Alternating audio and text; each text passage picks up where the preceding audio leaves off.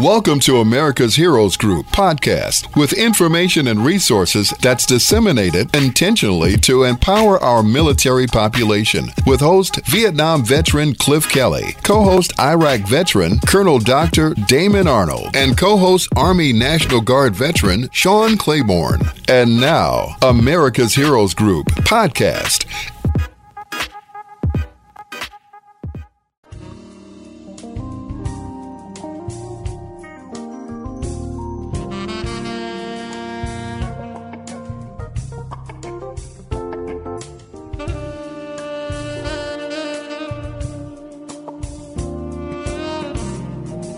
And welcome back to America's Heroes Group. This time as Roundtable, we are globally connected with Kaiser Health News. October is National Breast Cancer and Domestic Violence Awareness Month, and today is Saturday, October 30th, 2021. Our host is Cliff Kelly. I'm the co host, Sean Claiborne, U.S. Army National Guard veteran. Our executive producer is Glenda Smith, and our dig- digital media producer is Ivan Ortega of Scouts Honor Productions. And please join America's Heroes Group now on global live streaming on Facebook. Our radio talk show is live on Facebook now. If you're not haven't clicked in or liked us on Facebook, go ahead and do that. Like and share so others will become connected to the information and resources that we provide. You can also listen to America's Heroes Group on the iHeartRadio app. Just search America's Heroes Group and watch us on digital TV streaming on even Roku, Amazon Fire TV, Apple TV, through our partner Zondra's TV networks. That's Zondra, Z O N D R A. You can search that on Roku and it'll pull us right up and you can start watching some of our past shows. And our past shows are on YouTube as well.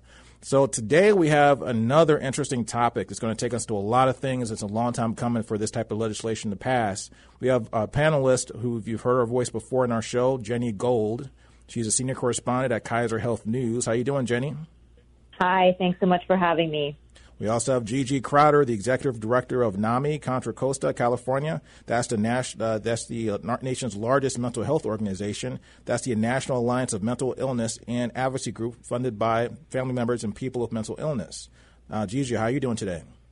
I'm great. Thanks for having me. All right. And then last but not least, Ernie Stevens, who is the subject of an HBO documentary with his partner, and that is the, the uh, HBO documentary Ernie and Joe Crisis Cops. Okay, Ernie's been a San Antonio police officer for 28 years and we're going to talk about that and also how that how we can de-escalate certain situations and certain uh, issues when it comes to mental health and also the problems that come with mental health.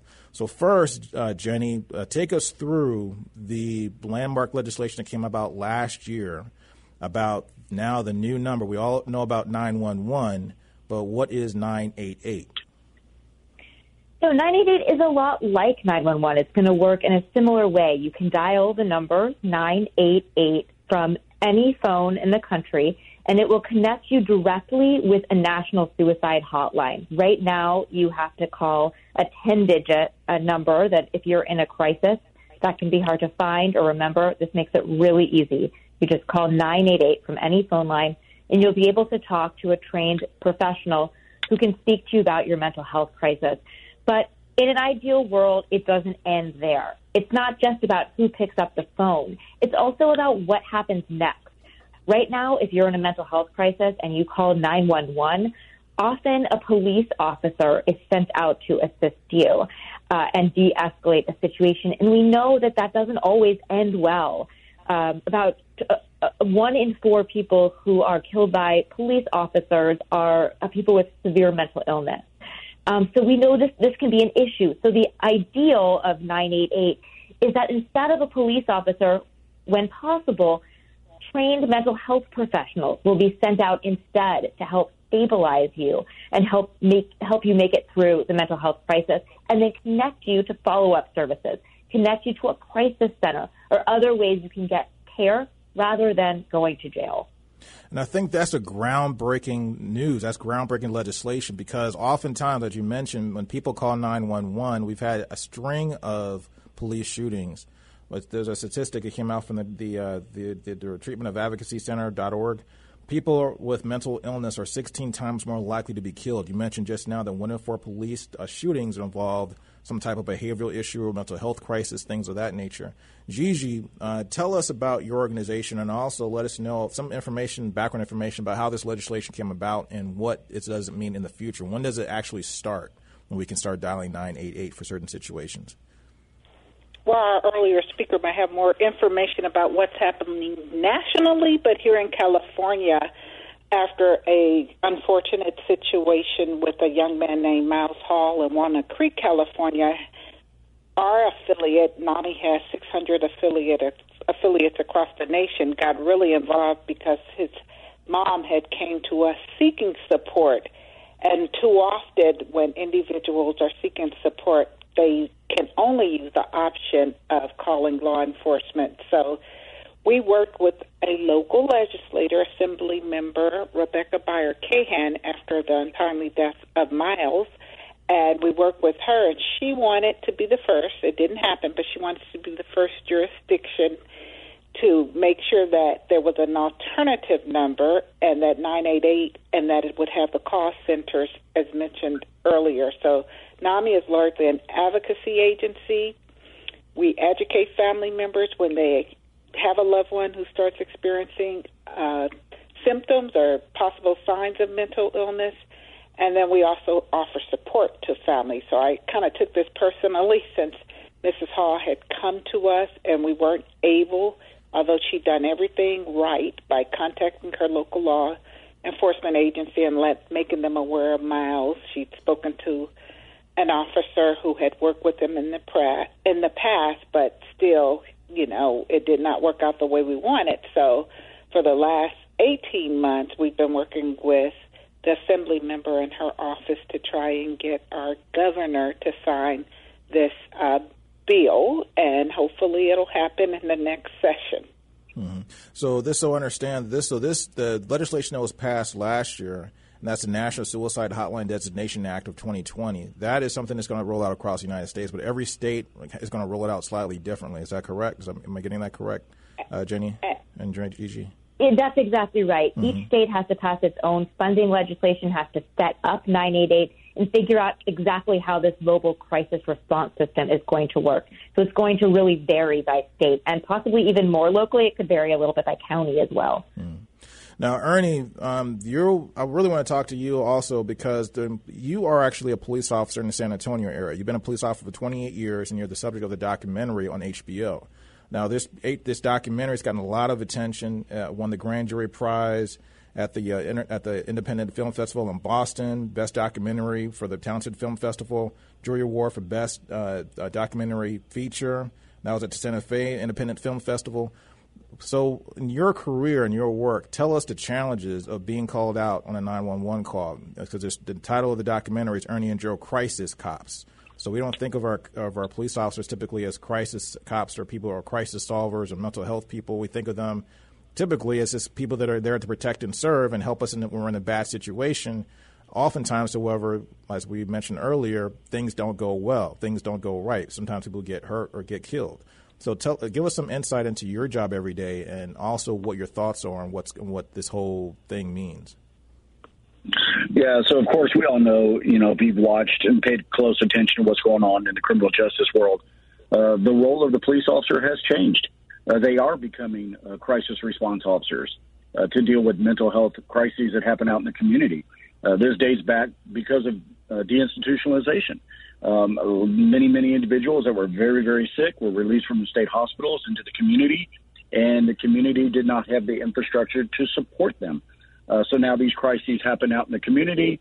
Uh, people that don't understand mental health or mental illness are confused by some of the behaviors and they call 911. Well, when that happens, you get a police response. The problem with that is a lot of police departments across the nation have not received crisis intervention training, which is how to recognize a mental health crisis and then how to de escalate it. And those that have received the training, a lot of the training is decentralized, so no one department does it the same way because of the resources that are available within that community. So the challenge is real. Uh, the expectations from the community is for a different type of response. That's why you're seeing legislation like 988 passed. And I believe, if I'm not mistaken, it goes into effect July of 2022. Mm-hmm. So that's groundbreaking to me because now you have an actual hotline that you can call when someone is, is having an issue or having a mental breakdown. And this affects not just veterans. We're not just talking about people that suffer from PTSD. This is something that affects pretty much every facet of every community. You have people that, oh, have mental health issues all across the United States. There has there's no boundary that mental health issues don't uh, cross. It doesn't matter what your race is, your gender, your sexual orientation. It affects everybody. And we have tons of stories that go back decades and, and centuries, even if you want to go that far, with where things have happened where um, law enforcement has been called in to take care of a situation that they're not necessarily trained for. So, Jenny, can you talk a little bit more about um, the importance of the crisis teams and how that came about and what that is?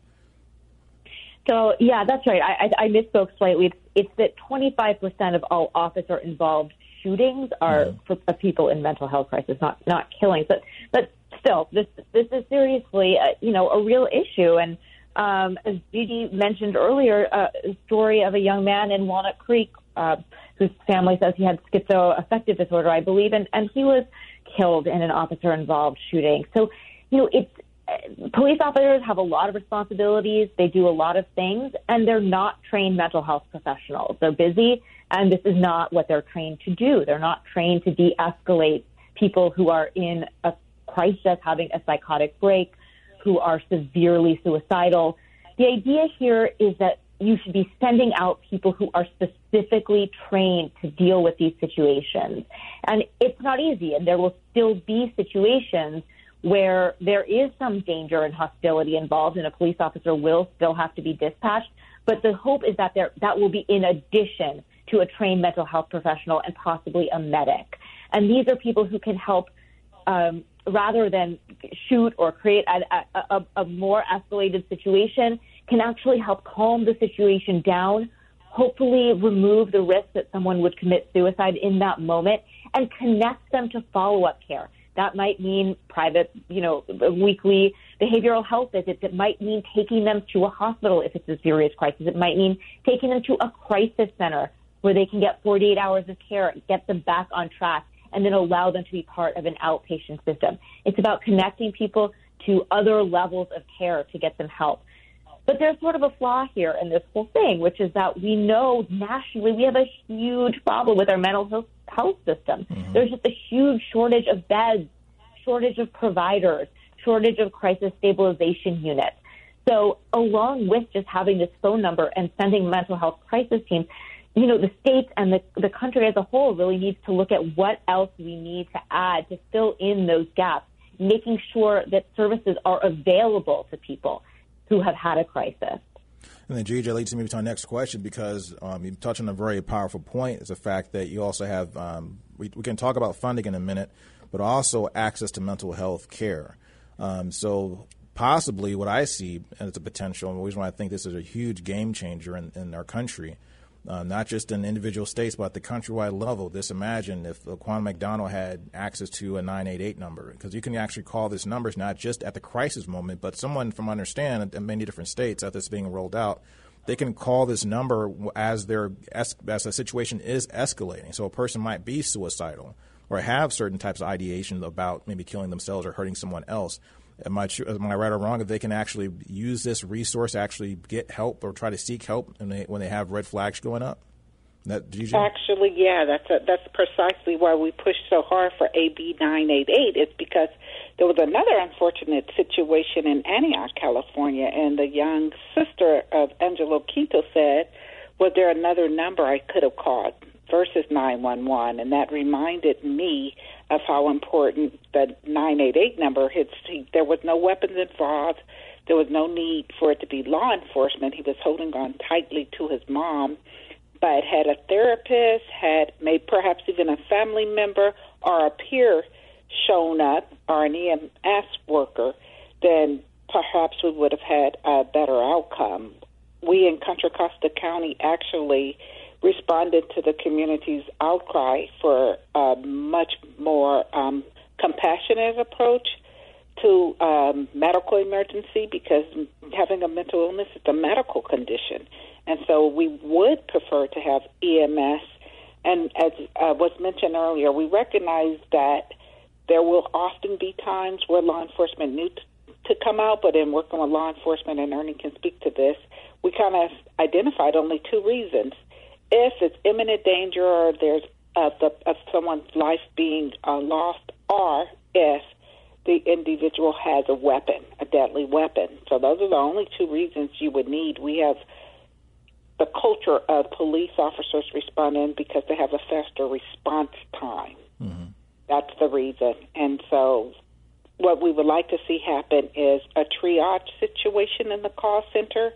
Sometimes, when family members call us at NAMI, we recognize it's not an emergency, but perhaps that family member needs to better understand mental illness. So, we talk with them when it's the individual and they are indeed in a crisis situa- situation sometimes we can talk to them and give them resources in the community and they can come in and speak with someone but the work that really needs to happen is more immediate response so we can tell someone also that they can go to a drop-in center so we're also looking at alternatives to psych emergency services because of them being so heavily burdened with individuals often when a person when a police officer deems the individual to meet the criteria of danger to self, others are gravely ill, they're released within two to three hours because there's no space for them. So mm. if we had other preventative approaches versus always reacting, waiting until there's a fail first approach, family members hate to wait back and sit back and wait and see the signs of increased psychosis. They'd rather get services earlier on. Individuals who live with mental illness lose large pieces of their life sometimes just because they couldn't get their meds on time. So uh we're hoping, you know, through AB 988, there's other opportunities to support individuals so more individuals living with mental illness can have a better quality of life. We may also be able to address some of the issues we're seeing around supporting those who are unsheltered because they live with mental illness and that's my and that's what I can I see that kind of path that kind of trajectory going because with, with this being launched, it seems like the next logical step might be some awareness around mental health issues. Unless news reports about you know un, unfortunate police shootings, and maybe possibly more stories about the actual impact of mental health and mental health uh, uh, severities around the country. Ernie, so in your job, when you go to to a, to a, get a call, and you have to go out to a, a home or to a site, and there is a situation that that is a crisis. Can you walk us through that experience, and also what is what are some of your methods of de-escalating a situation so that it doesn't end tragically? Yeah, so in San Antonio now, we have actually evolved into a multidisciplinary response team, which means that you're going to have an officer riding with a social worker or clinician, uh, teamed also with a medic. So you're going to get a, a, a three prong approach to this to this crisis. The officer, their lane of traffic really is just to provide safety in addition to statutory law, which will give them the ability to do the involuntary commitment if the social worker um, or the doctor that is going to be staffed with on the phone deem that there's an immediate danger to this individual or to somebody else. So by law, the officer is the one that has to fill out the paperwork here in Texas in order to do the transport to the facility. But once the officer knows that the, the scene is, is safe, really, that point, they are removed from this scenario. And the uh, social worker and the medic step in and start their assessment. You know, part of the part of the way that we will try to de-escalate these calls or these crises out in the field, if we get to a call and somebody's still in a very manic or acute state of psychosis, um, you know, one of the one of the methods we use, one of the methods we use is active listening, and it's a class that is has a foundational course with the FBI. We've adopted the same uh, format here and use approaches of sympathy and empathy. And if you look at the documentary, that's exactly what we're trying to do when we when we meet with somebody in a crisis. We're trying to make a connection and focus on the person and not the problem. And if you can do that, then you're trying to focus on connection over correction. And if you use that type of approach, you can use that de-escalation skill and then allow the social worker to come in, do the assessment, and then provide the follow up on the back end so they don't fall through the cracks with continuity of care. Now, can you ask? I'm asking this again to you, Ernie. So, do you is that kind of is that a typical model in most states? I don't think that's that's I haven't heard that model before. Is that something that is is common, or is that something that you guys in uh, Texas have kind of pioneered as far as trying to tackle these type of mental health issues? Yeah, so there's different approaches. Out in Eugene, Oregon, you've had CAHOOTS, which has been around since the 80s, and that's a clinician paired with a paramedic. And there's no police involvement at all with that response. Uh, other departments, I was just in Indianapolis last week for a police social worker conference where police departments are beginning to embed social workers within their department to help follow up on these mental health calls. So you're seeing hybrid um, type of teams put together, but multidisciplinary is definitely, I think, a, a better approach than just sending an officer out to a call that he's really or she's really not equipped to handle. Now, this is a question for all three of you guys because um, starting with starting with the Journey, then Gigi, then Ernie. Um, the reason why is because uh, Ernie mentioned earlier, and this is something we um, we've seen if you've been following mental health issues, you know, in the last 20 years or so. There has been a, um, a push across the country to deinstitutionalize um, um, these counties all across the United States and get rid of a lot of mental health clinics. And which we've seen the aftermath of that. We've seen an uptick in a lot of uh, um, violence and, and, and situations where people with mental health issues are caught in very bad situations and, and get into a situation where they're a threat to themselves and possibly might even be a threat to someone else around them. So, what happened in the last 20, 30 years or so that caused a lot of these health clinics around the country to shut down, particularly in the cities? When you say clinics, I think maybe what you're talking about are the state hospitals, which okay. was sort of what really shut down as part of this deinstitutionalization movement. Mm-hmm. We lost a lot of inpatient hospital beds at the, that point, and it was sort of a well-intentioned effort. The idea was to treat people instead of in hospitals, um, which which in some cases um, were mistreating patients, um, to treat them at, in the lowest possible setting. So in a, in a in a clinic or in an outpatient setting, somewhere where people could really be out in the community, living in their homes, um, rather than being, as they called it, warehoused in hospitals. Um, but you know what we've learned over the decades is that we now have a shortage of those hospital beds. That there are people who really need inpatient stays, not necessarily for life, but for some extended period. Um, and right now, you know, we, we have a huge shortage. So if you need an inpatient stay, you often have to wait a very long time to get a bed. And unfortunately, that promise that there would be outpatient care for people, well, it wasn't really upheld in a lot of places. And we are, we have a shortage of those sorts of outpatient services for people. And the result is that a lot of people fell through the cracks. You see a lot of people who are unhoused, who have serious mental illness, the other thing you see, which is, is, is really tragic, is that jails have actually, prisons have actually become the largest providers of mental health care in the country. A lot of people who might otherwise have been treated in an inpatient um, hospital or, or in a better outpatient situation have ended up in jail instead. Hmm, that's an important uh, point. You said jails have become the most, the largest housing uh, facilitator for housing people with mental health issues. That's crazy. That's, I mean, that's, I mean, not the, no pun intended, but that's nuts. that's just bananas. So Gigi, tell me, tragedy. yeah, it's a tragedy, but it's but it's, it's, it's bonkers to think the fact that we would that you're exacerbating the problem. It's, even though it was well intentioned that it might have been, that you exacerbated the problem, made it worse by um, by shutting down certain facilities. Uh, uh, we have a, a, a, little bit of time left, so I'm going to kind of jump to my next question, uh, which is based on the last question. And this is for Gigi and also Ernie too that's going down the line. So we, when you start talking about um, the hotline and how it can actually open up awareness for mental health issues, there's also a lot of talk about how the funding of through the legislation, how the funding of uh, of different crisis uh, of um, uh, clinics and, and, different organizations around the country, how they get funding might that might this might actually help funding and help the uh, money from the federal level get down to the state level, so we can actually do more in the mental mental health arena. Exactly. We in uh, Contra Costa County just measured, just uh, had a Measure X, which is a health and sales tax, and it was no surprise to me that the um, Community Advisory Board decided they wanted to fund our call center. That's because mental illness impacts one in four now. It used to be one in five. It's one in four individuals.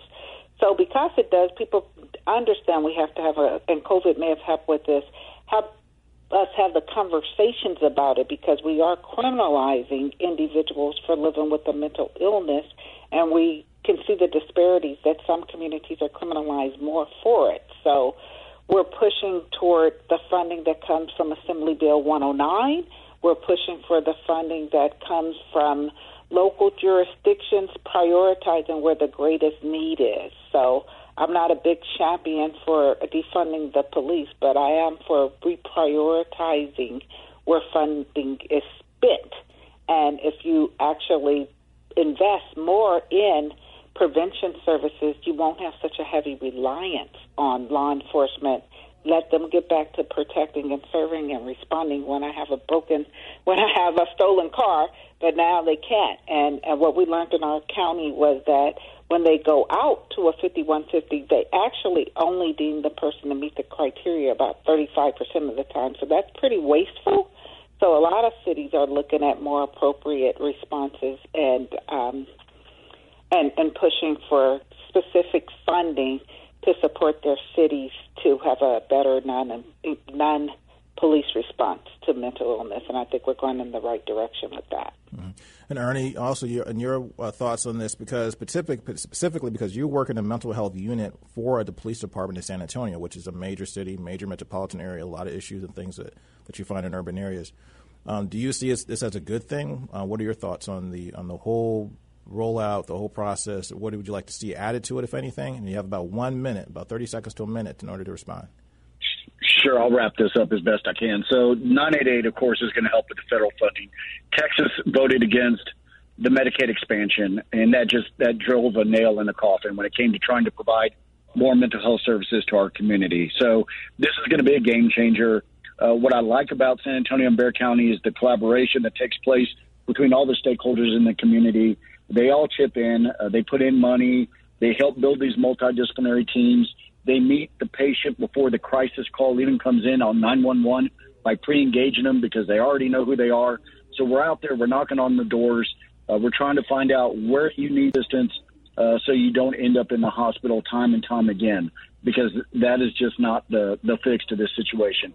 True quality of care and treatment are what these individuals need and what we're trying to provide. I appreciate your time, Ernie, Gigi, Jenny.